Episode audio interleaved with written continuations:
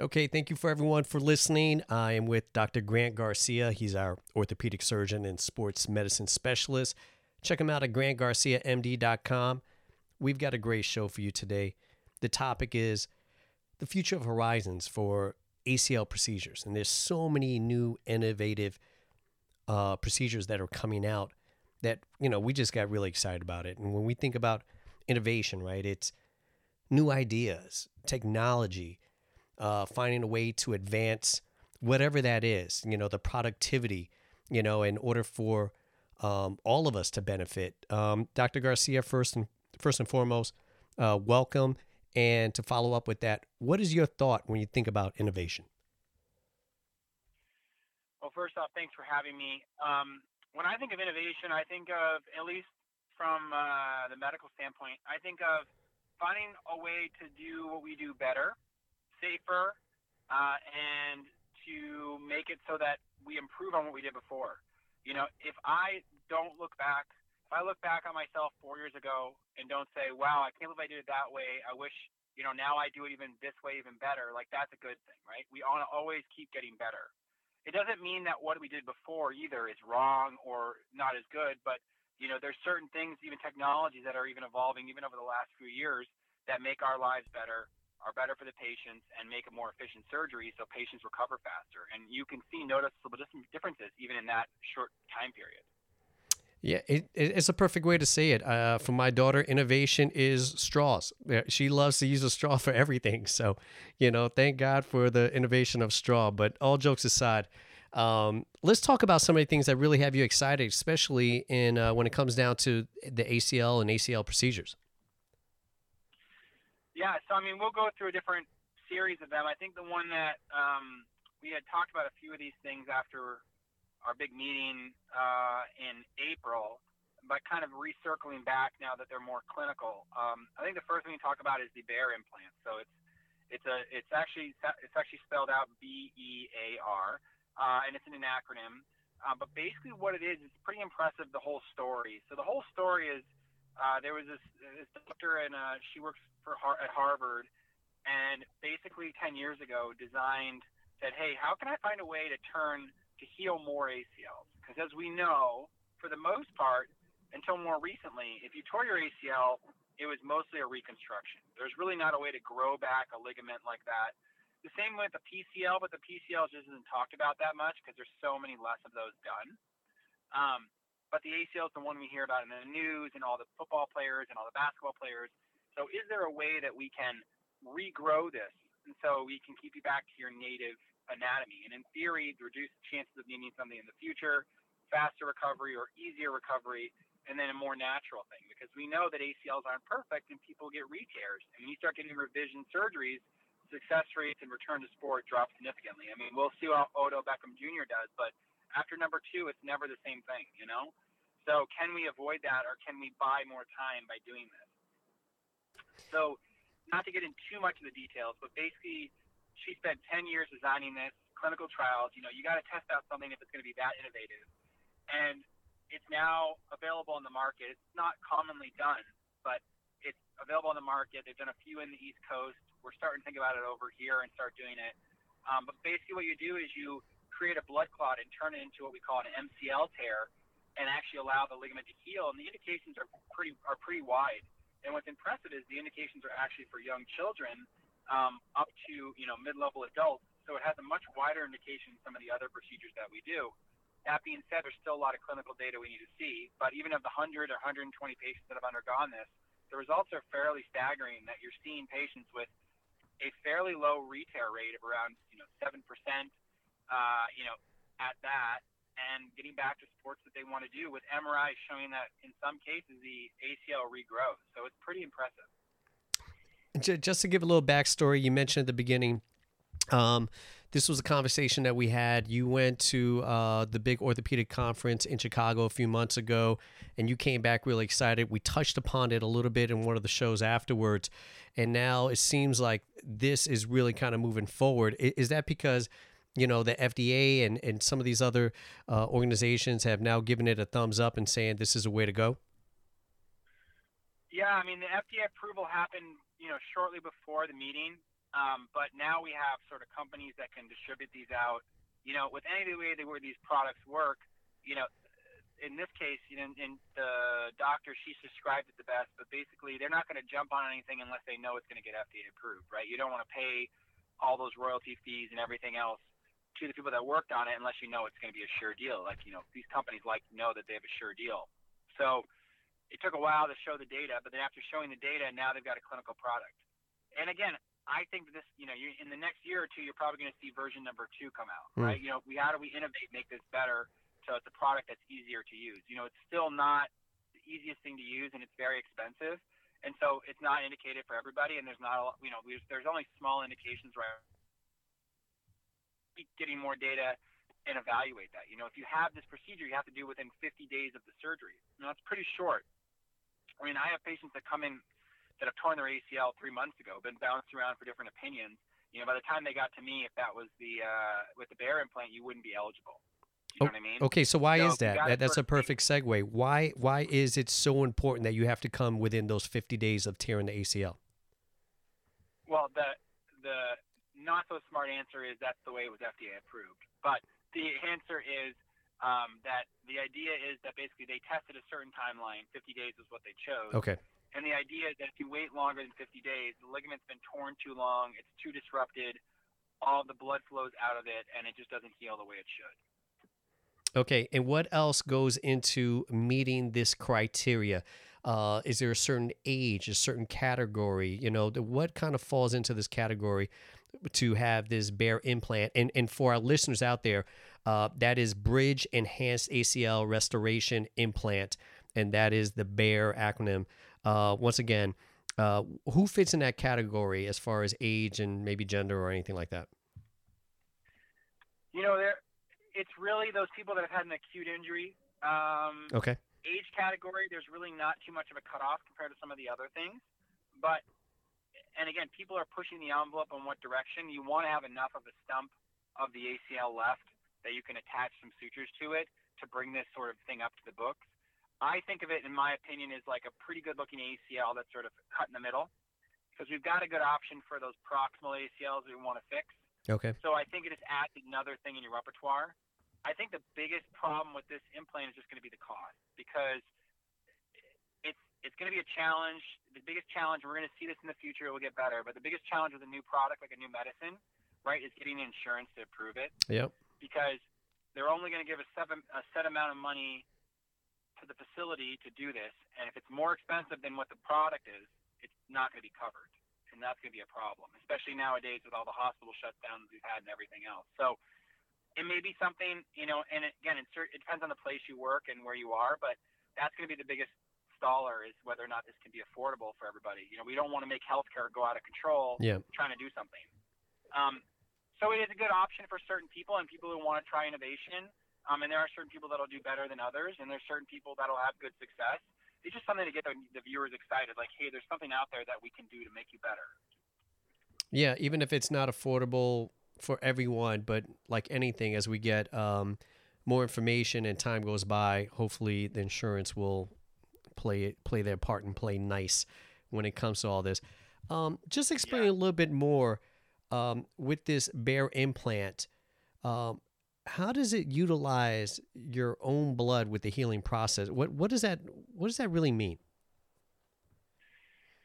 So basically, what you do is you soak it with your blood in this sort of collagen membrane, and you basically put that membrane right against the wall where the ACL should grow back. Okay. And the idea is that you're creating a blood clot so that the scar and the, the ligament knows where to grow back. As opposed to right now, there's no clot. When you when your ACL tears, anybody's had their ACL torn, they know that their knee blew up and they had a lot of blood in it. Well, that blood went everywhere. As opposed to if you tear certain ligaments in other parts of your body that'll heal on their own because a little blood clot just forms right around where the ligament's supposed to attach. So you're basically turning this into one of those ligaments. And so you, that blood, the blood clotting in that area with that collagen membrane will allow the guide the growth factors in that blood to tell your ligament to heal in a certain spot. Got you. And, uh, you know, we've discussed this already, but for anyone that hasn't listened to our other shows, um, just kind of describe why the, the ACL has trouble healing on its own and um, you need to have some sort of procedure in order for the ACL to, you know, be fixed. So uh, the problem with the ACL is it doesn't have a great blood supply, and when it's torn, it's in the joint. And so, like I said before, when you tear the blood supply of it, it the blood goes everywhere. It doesn't really have the right proprioceptive factors on how to heal. So, you know, all of our procedures are guiding that ACL back to where it's supposed to go. And it all depends. I mean, there's different, there's so many different types of ACL tears. Hmm. Even though, you know, a lot of us just think of ACL tear as an ACL tear. As I've even learned more about this and gotten better at these techniques and done even more research, as someone that has seen a lot of these, I've learned that there are so many flavors, you know, and even on the MRI now, I can tell you if this person's going to be a good candidate or not before I even go in there. And so I can save a lot of time and energy. Plus, I can have the discussion with the patients ahead of time because you really can't do this procedure on somebody without giving them all the expectations. You know, they need to know the risks and benefits, especially when you're doing something new and innovative. Got you. Um, when people go in for surgery, one of the things they think about is, okay, what are you doing to my body, right? So, you know, you talk about something when we're talking about, you know, cutting, we're talking about incision, we're talking about uh, recovery time. So, is there a difference between the BEAR implant as far as um, what type of um, surgical cuts or anything like that compared to a normal ACL reconstruction? I mean, there's some different techniques. You know, you make a little bigger incision right near where the kneecap is. Okay. There's certain things you don't have to do, like take a graft. So if you, you take someone's part of their patella tendon or part of their quad tendon Yep. or their hamstring tendon, you don't have to do that. Um, you know, it's relatively minimally invasive, uh, but it's still a procedure. That's being said, but there are a lot of things we do to reduce that with this procedure.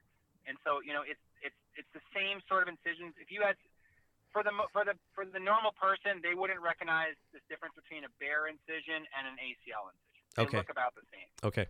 Time wise, maybe it's a little bit faster, but again, it's a it's a little bit of a unique technique, and we're still working on it.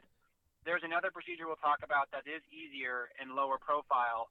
Um, that you know, I just recently did one of these, and I can give a little bit more insight uh, into that option as well. But so I think that that's sort of the the info is like you know you're doing some small cuts, you're putting a you know a big collagen implant in the front of the ACL to get it to clot.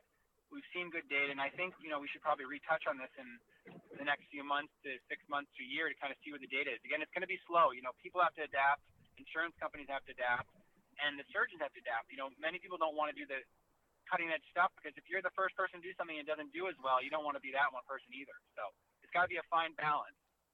You know you touched upon it and that was going to be my follow-up question is um, time right that's something we talk about is um, if you do this how long before i'm you know either fully healed or as close to normal as possible and what are the chances or is it you know still the same as far as the injury reoccurring So, to, in the matter of time, to get on the next topic, at least ACL repair, which I'd like to chat about. yeah we're going to Um, go into that right now the, that'd be uh, great There, that's this is a harder sell, I think, than some of the other ones because the recovery time is about the same time as an ACL reconstruction. So you're Okay. not really saving that much time. Um, the but you're having your own native ligament, and there's a little higher retear rate. So it's a little different sale than my ACL repairs. Hmm, okay That being said, there there are certain patients that'll want to get the newer technology and want to save their ACL. You know, patients all the time ask me, "Can I get my ACL saved?" And I have to tell them, you know, no, we can't do it. We have to reconstruct the whole thing. gotcha And so that might be someone that's interested in it. And again, as we get more comfortable with the procedure, we may let people go faster, do faster things, but sometimes it takes a long time. You know, to transition, another topic is ACL repair. Yeah. We've talked about this before, where we can repair the ACL, no fancy clot or anything else, but these newer, more innovative implants. You know, that's been around for a long time, longer than the BEAR implant, and really has been taken off in the last year or two. And in the last six months, when they came out with this brand new uh, instrumentation, Arthrex, uh, it really is a game changer. And so it took, we're talking about multiple years to get to something where we feel confident enough to do it in patients and innovate. And I think it will make a difference in the patient's outcome. So let's talk about that repair. What is something that's on the horizon and not only that, that you're, you're really implementing um, when you're doing procedures. What what is something that stands out for you when it comes to the ACL repair? So you know, I like, like I said, the BEAR implant's good. It's got some benefits, and I think it's something we're going to be seeing in the future. So patients to keep their heads up for articles that come out about it. You know, there are more and more surgeons doing it. It's only a handful. This repair thing is a little different animal. So basically, what it is is people with really good ligaments that just tear one little piece right off where it attaches to the femur it's more common than we think, but most of us aren't looking for it. So even surgeons aren't really looking for it. They see an ACL tear in MRI and they say, okay, this needs to be reconstructed. Yeah. Well, those patients can be fixed. And when we cut down all the parameters, so you know, initially do it on everybody, right? The problem is we do it on every ACL and every patient. The failure rate's fairly high. But if you look down at the details, we found out that if you do it on patients over 25 years old with a proximal tear not a chronic injury, you know, three months, three or four months, you can repair these patients with a very low retear rate. But what the crazy thing about this is, is the recovery time is only four months. That's amazing. And you're keeping your native ligament. So the success rate of this procedure is around five to seven percent ish on newer articles. Retear of the ACL with this new procedure where a regular ACL maybe is two or three percent. Now, again, the quotes are all over the place in terms of some numbers and maybe a rounding error I'm giving you. Um, you're talking about a seven, nine month recovery versus a four month recovery. But what's really cool too is you can you internally brace the repair. And I know you're an expert now at this because we've talked about this extensively. but the reason that, but the reason the ACL repair got so good is because everyone's getting internal brace. So the one I did on Monday is this newer implant plus I internally braced it right through the middle of the given uh, to give this sort of rebarb attachment, and the biomechanics are amazing. I mean, when I finished the ACL, it felt like I did a full reconstruction on a high level aspect. Wow. And and you're and, and this uh, uh we're talking about the fertilized ACL at this point, correct? No, we're not even on that yet. Oh, okay. Then, this is just repairing the ACL, no fertilization we're going to be considering, and I was talking with the company in the last couple of days, potentially finding a way to fertilize or do some sort of biologics to improve the healing success on this. But what we have now, you know, FDA approval, is this implant that you can tighten it up, further tighten it, the ACL back to the wall, much better than you were able to do before. And this is only new, like over the last six months. And, and that's because and, of the tool that you're using now. Yeah, the new tool that we use is able to be you can cinch it again and again. So you can tighten move the knee around and then tighten it again, and that way you get it as tight as possible back to the wall. And the, I mean, just for example, one of the ones I did on Monday, it went from a very loose knee to like I could tell you, I I test hundreds of knees out, and I could not tell if this ACL was torn. Wow. Based off the exam after I finished the surgery. So the jury's still out on you know everyone the right person to do it on, but you know I've been really impressed with the data. I'm doing it on patients. I have a number of patients lined up that I'm going to do it on um, in the right indications. And again, when you have a, most patients want this because the success rate is above 90% that you're not going to retear your ACL. And if you only, if you give up that three, three or 4% of retear concern yeah. and you can recover three or four months faster, patients are like, this is a no brainer for me, you know, because if they tear again, a revision from a repair is very easy to go to a reconstruction. But if you I you. a reconstruction and you get another reconstruction, the success rate is not nearly as good. So it seems if you're the ideal candidate, that that would be the logical uh, first option um, to do that type of procedure before doing a complete uh, reconstruction. So the repair, if you're a candidate, if everything uh, um, you know lines up saying, okay, yeah, you're, a candidate. This is the way to go, right? Am I just making an assumption here? No, I think you're. That's the way. Now the thing is, again, we don't want to do too many of these. We want to keep looking at the data, but we've seen a lot of them and seen how well they've done. And with this new instrumentation, I mean, if this doesn't work, there's nothing else that's going to for a while. I, mean, I got you. The, I, I, I mean, I would tell you that before this new implant came out, I would not have gotten my ACL repaired. I would have had a reconstruction. But if I have the ACL tear that pattern that works for this, and I can know I can get back in four months with a seven percent retear risk, I'm willing to take that risk even as a surgeon, because we do a good job on ACLs, but they're not always perfect, right? And, Yeah. and if I can buy myself one more potential operation or avoid one more operation, and let's say they re-tear it in four years, I don't think that's the case always, and that's not the case many times. Yeah. But if they do, then it's a very simple reconstruction. If they re-tear one of my ACLs that I did four years ago with tunnels already in there, it could be a much bigger animal. Not so. And again, it's all about risk affiliation. If you don't want to take that risk of the five percent or four percent higher chance of tearing, then yeah, you get the reconstruction. And I tell all my patients I offer both options. Yeah. And if I go in there and tissue doesn't look good, I won't do a repair. So I'm not gonna. I'm gonna selectively pick patients that are ideal candidates for this. But when they are, this is a very cool option that many people can't um, don't know about because most surgeons don't do it or they're not willing to take uh, the innovation on this and try it out. Again, there's data backing this. We've got good studies, good biomechanics.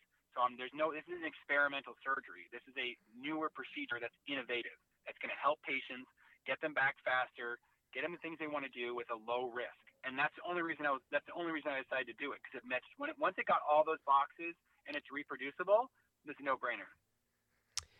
Do you sit around your with your team and uh, I got two questions for you, but do you sit around with your team and after you look at all the data and and you like this is pretty this is pretty this is pretty cool. You know, I I've got to try. Like, where did where does that kind of jump off? Where does conversations happen? You know, you're sitting around at lunchtime and say, "Hey, I, I'm I'm ready to do this. We've got all the data. Everything looks good. I feel confident in doing this first procedure." Um, you know, just kind of what what is that locker room conversation when it comes to uh, you orthopedic surgeons and having this new technology and and things that are coming out that can advance what you're doing and more importantly um, have uh, you know better quality for the patient. All right. Well, now you're asking for the dirty details, so I won't go in too much detail, but I'll tell you how it works. So basically, I do a lot of I do a lot of these different things. So I'm able, a fortunate enough to work with the companies to hear about the innovative products first or early on. So I do a lot of beta testing for them. Um, and these are a lot of these are all FDA approved. They're just tweaks. Yep. But when a bigger thing comes out, if I hear about it, um, I have the luxury of working a lot with a company called Arthrex, uh, and they're one of the biggest sports companies in the country. Yep. And um, I do consulting for them and work with them, and they have a lab in Renton. And so actually, what I'm able to do is actually practice before the surgery. So I do this a lot. If Yeah. it's a complicated surgery, I'll practice before the surgery. It's just like you would for anybody else. And we've talked about this before on the show. Yep. But I went in the lab and I'm able to do this, and I already seen the data, and I I've done all. Again, this procedure is not technically that challenging.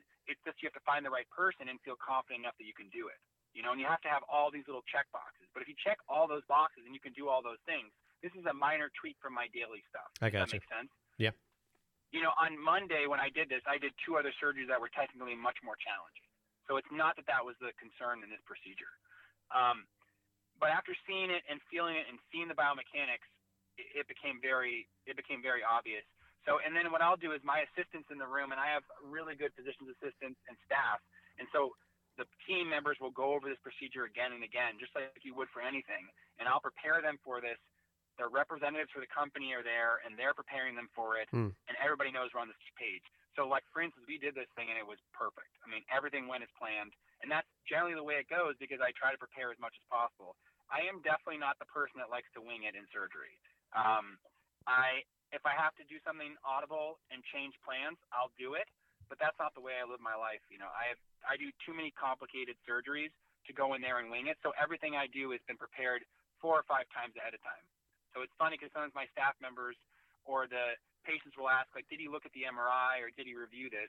And they'll be like, I think he's probably looked at it more than you want him to. Yeah. So, you know, I think at this point, especially with the harder stuff, be prepared, do a good job, especially early on if you're starting to do something that's new. Um, and you get good results. And, you know, if you pick the right patient and you have the right mindset, it's all about expectations, right?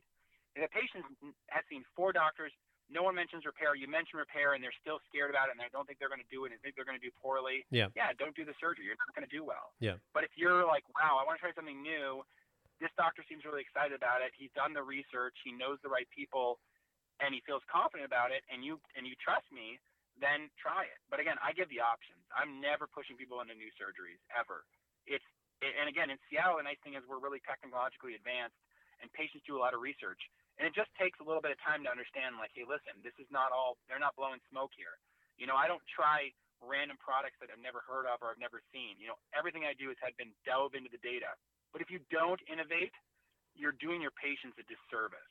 And I get to, I have to unfortunately see those cases as revisions or other problems where innovation was not tapped into. You know, we, we we've spoken uh, uh, you know a lot of sports on our shows, and you know we we kind of keep it light and we joke around. So uh, my follow up question is, do you have a dance? Uh, you know, after doing that first procedure on Monday, everybody's there, everybody's checking it out, and you, it comes off. You you know, you hit that home run or you know whatever sport you want to do. Do you have like a break it off dance? You know, do you, you fist pump? You know, or you hooting and hollering? Like, you know, what, what's the what's the what's the vibe in the room for you?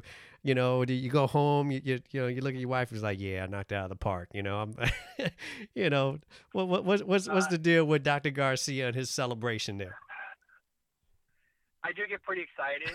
um, you can probably tell from me on the podcast that I'm not a wallflower, um, but I, I, I don't. I'm not a gloater. So, but I do like get excited. Stop that I it. That I did a good job, and I did. I did. A, I did a. I did a good job, and that I that it went well. But I get really excited. I hate to say it. I mean, I love doing it. I love working really hard and taking on really challenging cases and taking on challenging things and having success.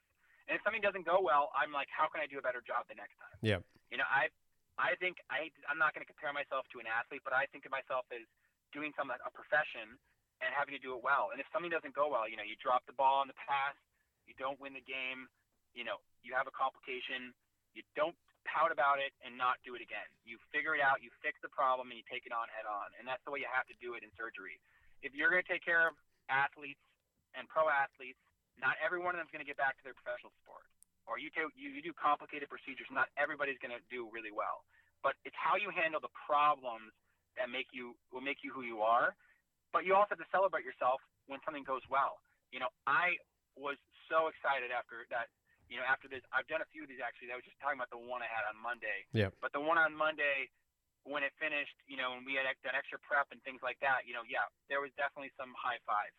And I tell the patients afterwards, I'm like, you had a high five surgery. And I think they think I'm joking, but I actually did do mostly high fives after the surgery finished. Uh, yeah, um, I, I know it. I, I know you're competitive, man. We talk about it, man. You've swam and you ski and you got your watch. So you you listen. You are an athlete and you are competitive, and that's why I bring it up. It, because I know there's a part of you. You're like, yeah, no, I was just kind of doing this and I prepared. I was like, nah, man. You hooting and hollering. You're like, yeah, baby. Uh, I, I, I, I, I, there's part of what you're saying is true. I can't fully disclose, but I'm very excited, and I have a lot of fun in my practice, and patients are have a lot of fun. And if you, if patients of mine will tell you, you know, I get really excited when people do well, and when they don't do well, I try to figure out how to make them better. So, you know, I I like my job a lot. I get I'm very fortunate enough to be in a practice where I can innovate so quickly. You know, as a private practice surgeon, yeah. and doing the athletes and the people I do, I can innovate quickly. If I want to do an ACL repair, and I tell my partners this works really well, and I can do the right thing, and they trust me because they know all the stuff that I do,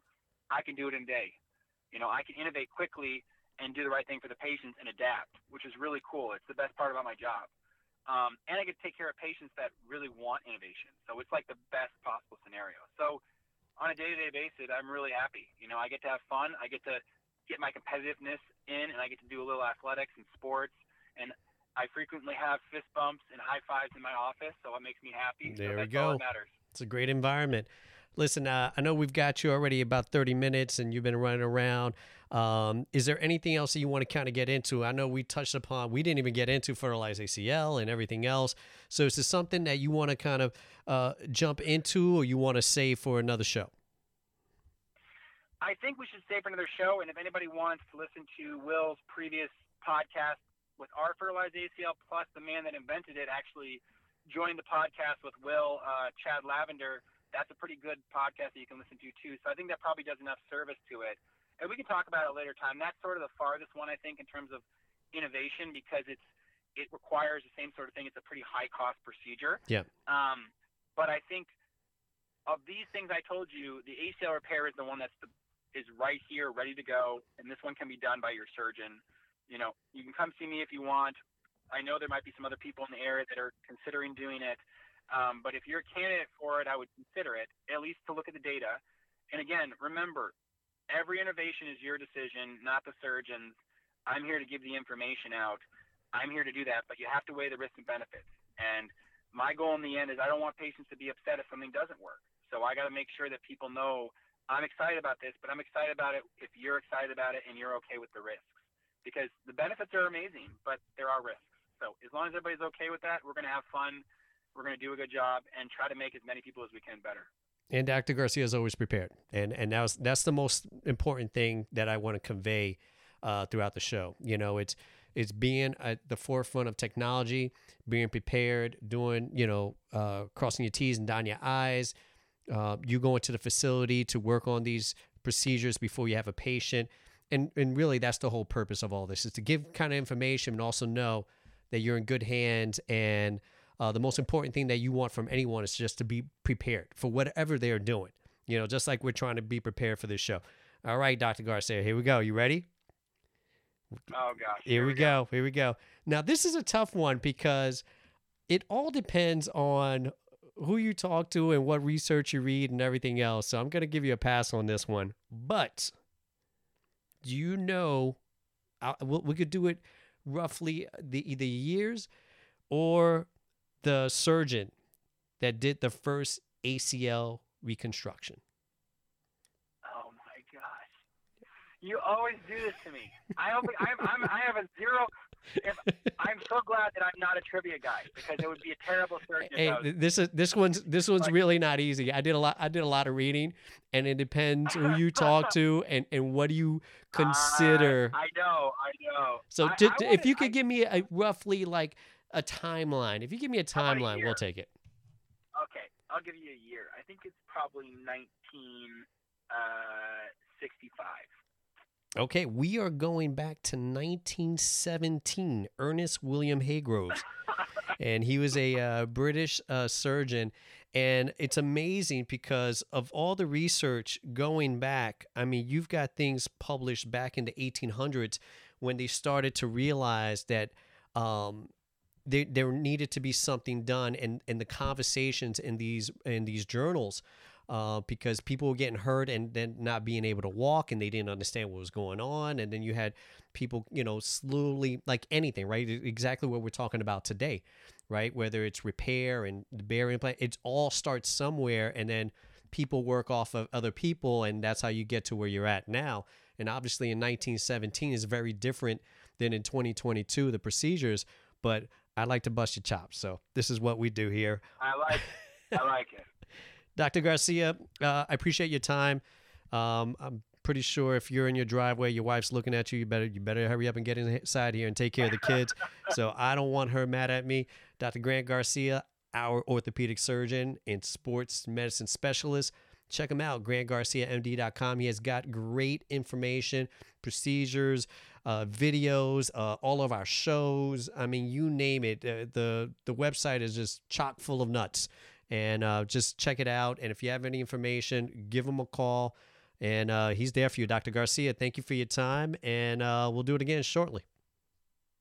Absolutely, always a pleasure. Will have a good night, and say hi to the family for me. Thank you very much, Dr. Garcia. Take care.